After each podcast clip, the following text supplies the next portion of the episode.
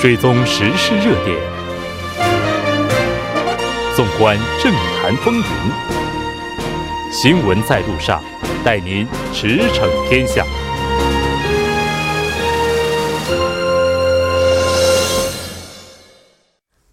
了解最新热点焦点，锁定调频一零点三新闻在路上。在接下来的半个小时，将为您带来此时此刻主要新闻聚焦分析以及百家谈。广告过后马上回来。您的参与，我们的动力。参与我们的节目，您可以通过手机短信的方式发送短信至井号幺零幺三，每条短信收取五十韩元的通信费用。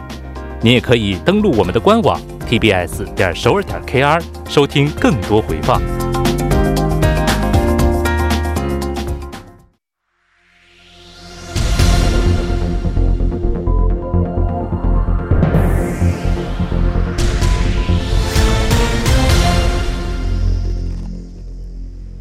此时此刻，主要新闻。接下来把时间交给新闻播报员孙志武，我们稍后再见。下面是本时段的新闻内容。因环境部黑名单事件而接受调查的前环境部长金恩金，针对他的拘捕令，今天凌晨被首尔东部地方法院驳回。负责拘捕令的部长法官朴正吉说明了驳回拘捕令的理由。他表示，由于已经获得了很多客观的物证，加上嫌疑人已经退休，很难与相关人员接触，没有充分证据说明他会销毁证据或者是逃跑。朴部长法官还表示，金恩金对违法的认知比较淡薄。下一条消息。检方收到针对前法务部副部长金学义性暴力事件进行再次调查的建议，检方开始探讨调查开始的时间和方式。检察总长今天表示，收到资料后将会谨慎决定，通过仔细调查，力求消除该事件的相关疑点。检察机关内外都认为，本次调查应当有能够保证调查公正和独立的特别调查队或者特任检察官进行。政治圈中有人也是主张说，由于这起案件涉嫌检方和警方的不实调查，因此需要通过特别检察官来查明真相，消除疑点。但是成立。特特检组需要相关的长相相当长的时间，执政党与在野党也有可能无法达成一致。第下一条消息，韩国教育部呃评价院公布了二零二零年度高考的基本实施计划。今年的高考将于十一月十四号举行。教育课程评价院表示，今年高考出题难度和去年一样。只要在学在学校认真学习，并补充学习了 EBS 的教材和课程内容，就能顺利作答。据悉，今年高考和 EBS 教材内容的相关程度和去年一样，维持在每个科目出题数的百分之七十左右。下一条消息，据二十六号法律界透露的消息。大法院量刑委员会在昨天举行的第九十三次全体会议上通过了新年的呃量刑标准。今后在社交网社交网络上散布虚假事件、损害他人名誉的行为的话，将被处以三年零九个月的呃有期徒刑。下一条消息，今天将会举行足球赛，国家代表。代表队教练保罗·文图为了迎战国际足球联盟排名第十二位的哥伦比亚强队，将会派出孙兴敏、黄义柱的双前锋。以上是今天的所有内容。接下来马上为您带来我们今天聚焦分析的最后一个部分。我们看到，在今天凌晨的时候呢，这个法院这边啊，是以证据不足驳回了检方以涉嫌介入环境部黑名单事件向法院申请前环境部长官金恩庆的拘捕令。那有关这个环境部黑名单到底是怎么回事？而这个案件的。之前的发展，包括接下来的后续会是怎样的，我们请到了来自中央日报社的记者王哲一起来和大家进行了解。那王哲你好，主持人好，大家晚上好。非常高兴和你一起来了解咱们今天这个话题。首先，我们还是先来回顾一下，就是说这个环境部黑名单这个事件到底是怎样的一个来龙去脉？对，其实这也是执政党和在野党之间一个非常争议比较大的案件。目前根据双方立场不同，分别把这个可能在野党呢把这叫做黑名单，嗯，那执政党呢把这个叫做环境部的 checklist。所以他们这两个就分别有自己的立场。那这件事情其实是从去年十二月的二十六号，自由韩国党呢公开了一份文件。根据他公开的当时的图片显示，这个文件呢是当时环境部，也不是当是环境部的一个附属机构高管辞退相关动向。文件的日期呢是在二零一八年的一月份。哈，我们可以看到上边有二十一个人的名单。那这二十一个人大部分都是环境部下属的一些这种事业，就我们。中国说法叫事业单位的一些高层管理人员，那后边呢分别标注了他们是否愿意辞职，或者是否已经提交了这个辞职的申请。那其中值得注意的是，有九人可能是任期结束后，目前是延长任期的过程中被辞退。那但有五人呢是任期未满。就被可能说叫劝退，或者说叫劝，就被这个呃劝他辞退的这种感觉哈。所以这样的话，自由韩国党就认为这是执政党在进行一个人事清算，那也是在为自己的人创造更多的这种就是岗位或者差事哈。那么他呢，同时将这个环境部的前部长这个金金恩庆和副部长 Park Chung Gu 都以这个滥用职权的罪名告上了法庭。案件呢，当时是由这个首尔的东部地方。当检察院负责调查。那而且韩国党呢还主张，这个黑名单的这个创写作的过程当中，而且包括这个用的过程当中，是跟青瓦台的这个秘书室也有一定的联系哈。当然，随着这个检察官的调查，呃，检察官称呢，检方称呢，他们也确实掌握了一些证据是跟这些有关，但是没有公开。嗯嗯，是的。那检方这边是对前环境部长官金恩庆是提请这个拘捕，那为什么会对他提请拘捕呢？那检方的意见是自己掌握了这个比较多的这个证据，能够证明他确实有存在这个滥用职权的嫌疑。哈，其实这个在今年二月份的时候，韩国的 SBS 电视台呢又称报道称，检方已经查获了能够证明环境部有强迫上届政府的这个高任命的一些高管去辞职的这么一种内部的文件。哈，嗯，并且针对这个高管的辞职状况，那个这个金恩庆前长官他。并不是不知情，而是已经前后接受了大约五次的这个工作汇报。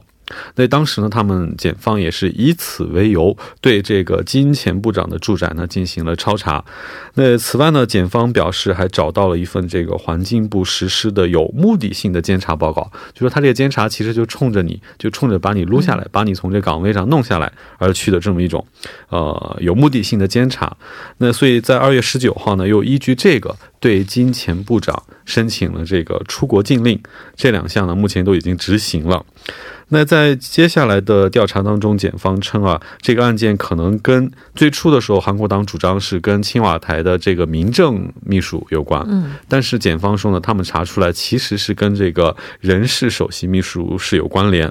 那么随着这个调查的深入啊，检方认为有越来越多的证据显示他的这个滥用职权的嫌疑是非常大的，因此呢，就在三月二十二号申请了对其进行逮捕。嗯，是的。这法院这边给出的是证据不充分。当然，针对这个啊，也是今天我看媒体上的争议也是有一些的哈。嗯，当然他给出的这个。驳回申请的理由啊，是第一条还是没有争议？是对于这个犯罪嫌疑尚有争议，同时呢，嫌疑人没有销毁证据或者逃匿的可能性。那这两点其实也是经通常一般来说法官会判你是否要呃要进行监禁的一个重要的一点哈。嗯。但是接下来呢，他认为这个呃有三个原因让这个案件呢其实尚存争议。这三个原因可能呃这个执政党和在野党的立场是不太一样的。法官认为。呢，第一点，检方提出的这个包括强迫相关人士辞职，并进行有目的的监察的这种嫌疑啊。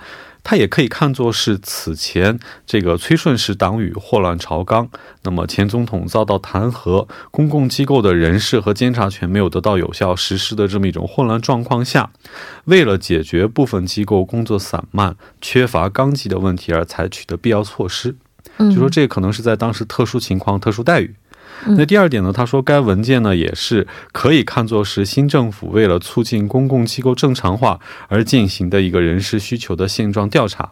这也就是为什么现在有两种称呼，一个叫 blacklist，嗯，这明显是贬义；但另一个说叫 checklist，说我只是对这个进行一个调查，这就是另一种意义了。这也是这个含义的来源哈。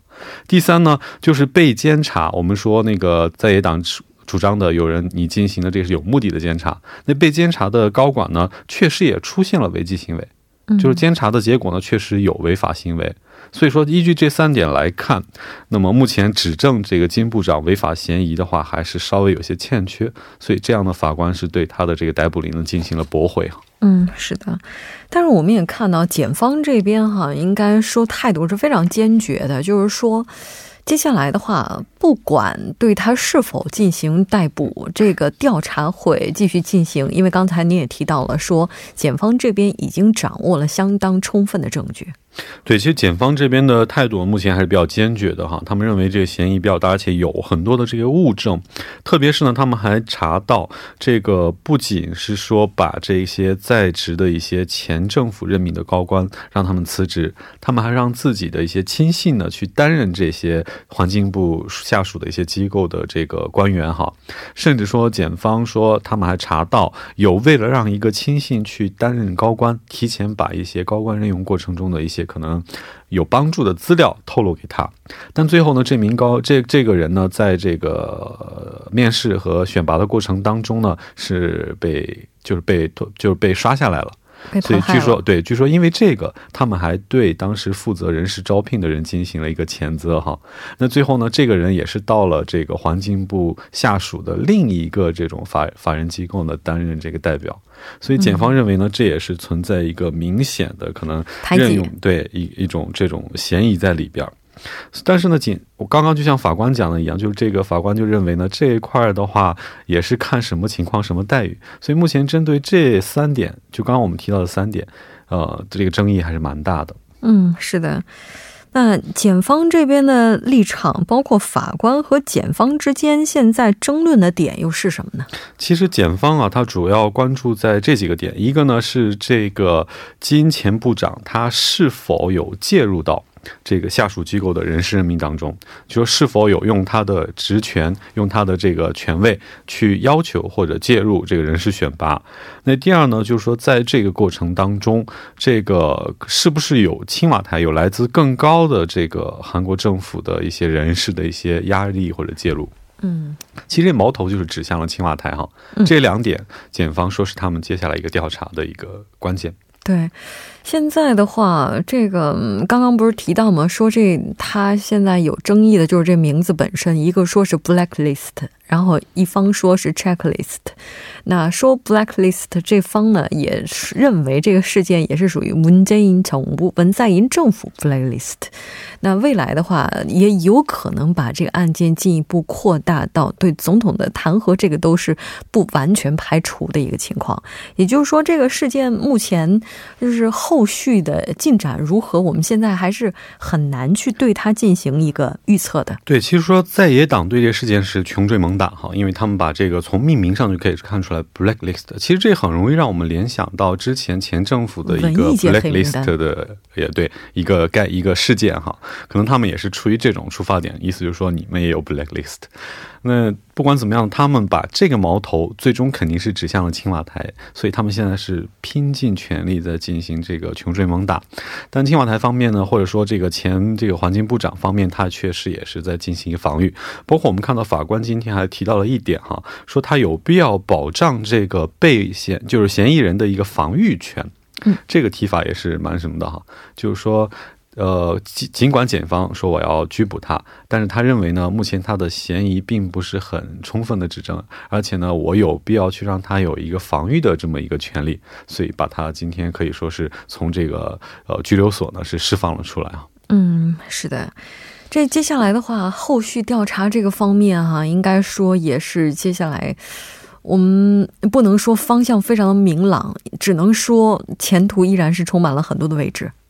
是的，接下来其实就是针对这个是否是正常的人事程序哈。当然，这个事情如果单纯撇开咱作为就是一个局外人来看的时候，你说他做这个事情，两方的说法都是公说公有理，婆说婆有理，而且都有一定的道理哈。嗯，你作为这个 checklist 这方，他们确实有可能也是在对这个目前的人事状况，比如说谁要辞职了，或者谁有辞职意愿，或者呢是谁呃是不愿辞职，我做了一个调查。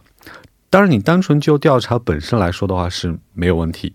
但是如果是在调查的过程中，你是不是存在有让他给他一些暗示，或者给他一些胁，就是威胁，让他去把这个自己的职位让出来，或让他自己去提交一个这种本身不情愿的这种辞呈？这一点其实是争议非常大的。那目前检方估计也是在寻找这方面的证据哈。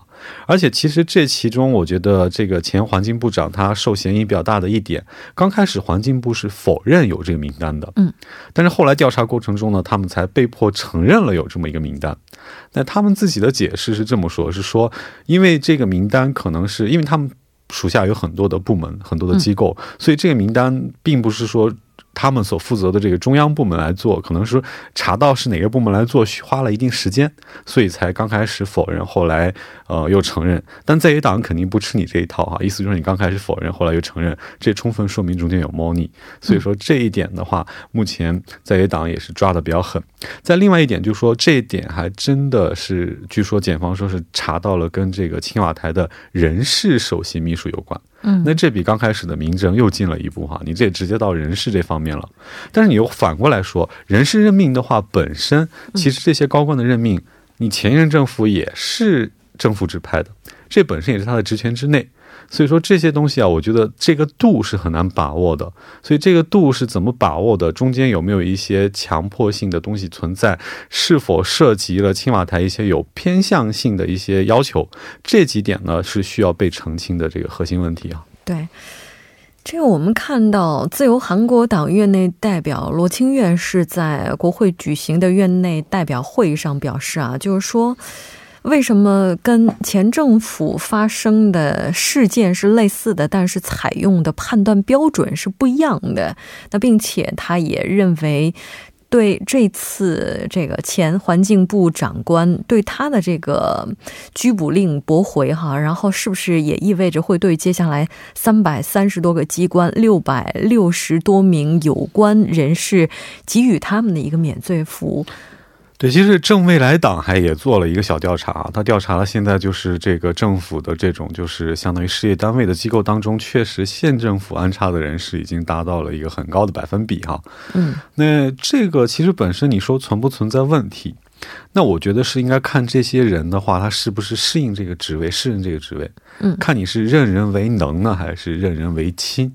嗯，如果说其实我觉得这些职位确实是换了一些本来能，就是其实这也是现在执政党的一个一个一个，就说他的一个看法吧，一种立场吧。他认为目前呢，前政府遗留下来的一些这种任命高官啊，他存在一个就是说，嗯，不作为。或者说工作散漫，或者说没有纲纪，导致很多这个行政事务啊都无法运作的这么一个情况，所以他们才会去做这些人事替换。嗯，所以说我觉得这个能不能就说。任人为能，这还是非常重要的一点。是的，我们也看到这个现在的话，自由韩国党这方面哈，也是通过这次的事件来为接下来马上就要进行的四三就补缺选举来造势，有这样的一个这个评价，呃，有这样的一个分析在。对，其实选举这个东西，你在政界是永远抛不开的一个议题，而且每到选举之前的话。哦，在韩国待很久的朋友应该有感觉啊，通常也会有一些重大的事件黑料这种发出来。当然，这些事件呢，有的到后来是确实被证明是确有其事，有的呢也确实被证明是无稽之谈，单纯为了抹黑、抹红或者这种操作、政治操作。嗯，那不管怎么样呢，我觉得选举之前更应该。让大家就是要客观冷静的去分析哈。这个时候其实最关键的，我觉得不光是政治人物，包括我们民众啊，都应该更加的冷静、客观的去看待一些事情，不要说是太偏激的做一些事情。毕竟选举这个时期也是很敏感的一个时期。对，特别是在选举之前，就朝野上下的就各种博弈。其实，在这个情况之下，对于选民来讲，反而更应该要这个保持冷静，去投出自己非常负责任的一票。当然，这次的案件后续的进展如何呢？我们也会继续的跟进。同样，再次感谢王哲今天做客直播间，给我们带来这一期节目。下期再见，谢谢大家。接下来关注一下这一时段的路况、交通以及气象信息。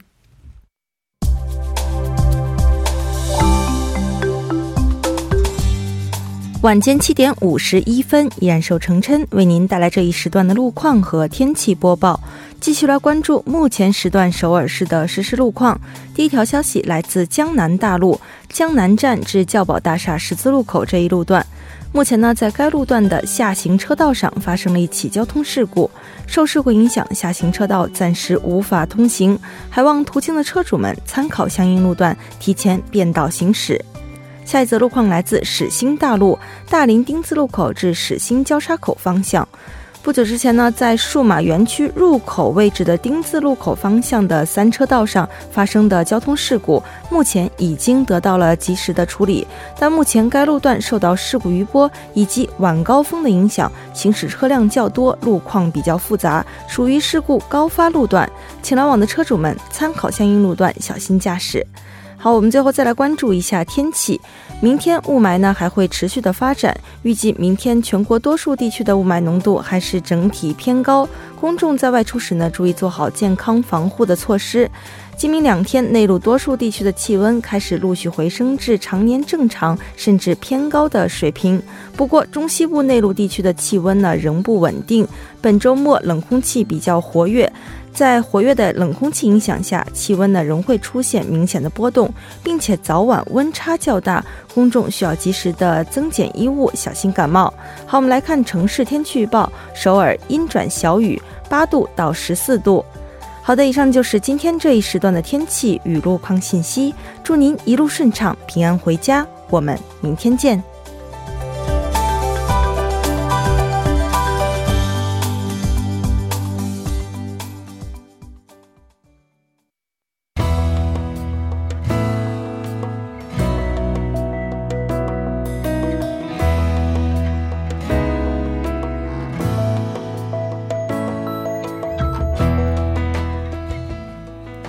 一段高中生拍摄的举报视频呢，令人触目惊心。在画面当中，我们看到一名女性在进入房间之后，使用医用的注射器将不明物质注入食用的面包以及化妆品当中。这名女性是举报者的继母，而不明物质经证实为马桶清洁剂。虽然说家家都有本难念的经，但究竟是怎样的怨愤，能够让一名成年人对孩子做出如此的行为？那对于这个事件，大家怎么看？我们来听一听。大家好，我是中央大学国际学院的研究生。最近继母虐待养女的事件让人心寒。家庭暴力具有隐蔽性和复杂性的特点，所以容易导致取证困难。这会让许多家庭暴力受害者缺乏有效的证据，他们的合法权益也得不到保护。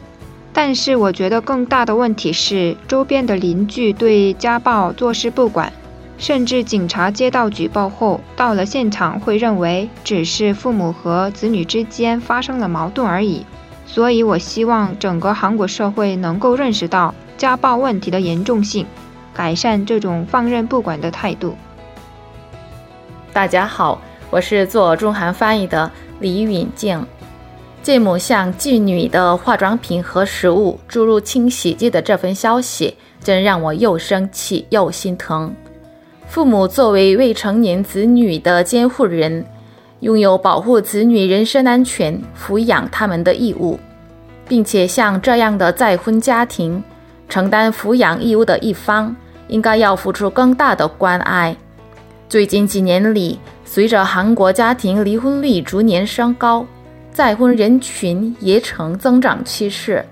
而虽然往往听到未成年子女遭继父母虐待的报道，但再婚家庭中属于这种不道德的例子只占少数。我们不应该因少数人犯了这些错误而以消极的看法对待再婚家庭。我们应要知道，有更多的继父母为了抚养子女付出更大的努力和牺牲。